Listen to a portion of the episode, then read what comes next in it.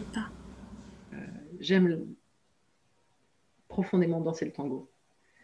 donc ça n'est que le tango aussi. Hein. C'est-à-dire quand je danse, je ne suis pas en train de me poser des questions. Mais quand je transmets ou quand je suis dans un travail de recherche, euh, là forcément il y a toujours des... Je, fais des ponts tout le temps. Pour moi, le tango, c'est deux axes qui dansent ensemble.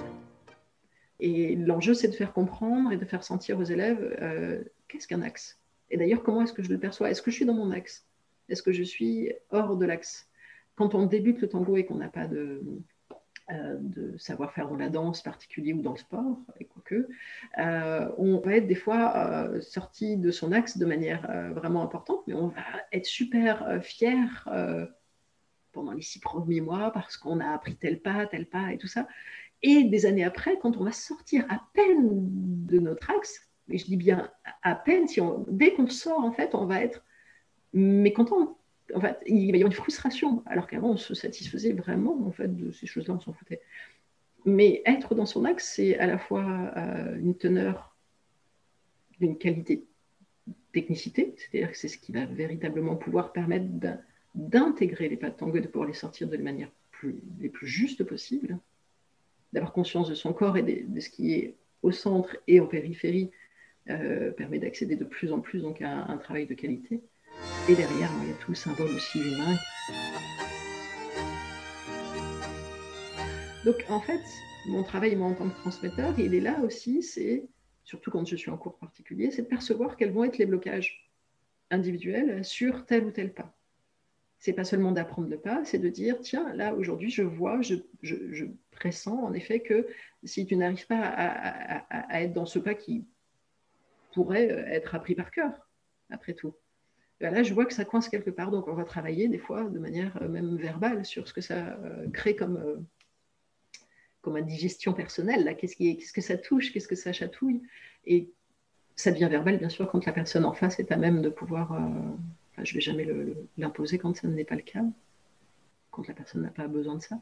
Mais on va toujours survoler plus ou moins. En fait, c'est rare quand on prend des cours particuliers. Quand je donne des cours particuliers, c'est rare qu'on qui est jamais aucun parallèle. Mais quand je, donne des cours, en voyant danser un, élève ou une élève, euh, je vais apprendre mille fois plus en dix minutes que si je passe la nuit à boire des coups avec et en parlant sur, euh, sur nos vies mutuelles. Je ne vais jamais l'imposer. Dans les cours collectifs, je vais faire des parallèles aussi, mais qui, euh, peuvent être entendus par euh, certains, certaines, qui ne seront pas entendus par d'autres. C'est-à-dire que ce qui est la base quand même, on parle de tango.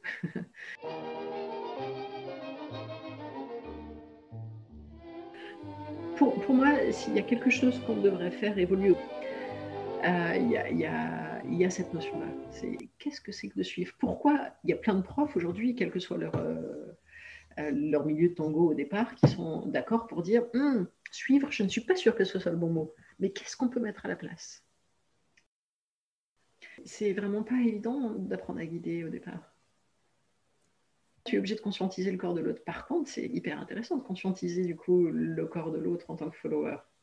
Et comme tu dis, on t'a tellement dit que bon bah toi t'as qu'à suivre que alors que pour moi, un follower ou un follower, c'est quelqu'un qui va faire émerger une énergie qui va aller devant soi de rencontre et, c'est la jambe et l'appui et la présence d'ailleurs qui va permettre à la personne qui guide de pouvoir transporter ce lieu. C'était Céline Tiberghien qui transmet le tango via sa structure Eco-Tango et co-anime le collectif de tango queer Tango Libéraux.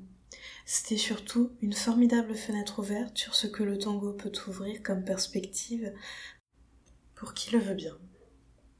Rendez-vous la semaine prochaine, encore une fois, pour continuer d'explorer avec elle ce paysage que le tango ouvre.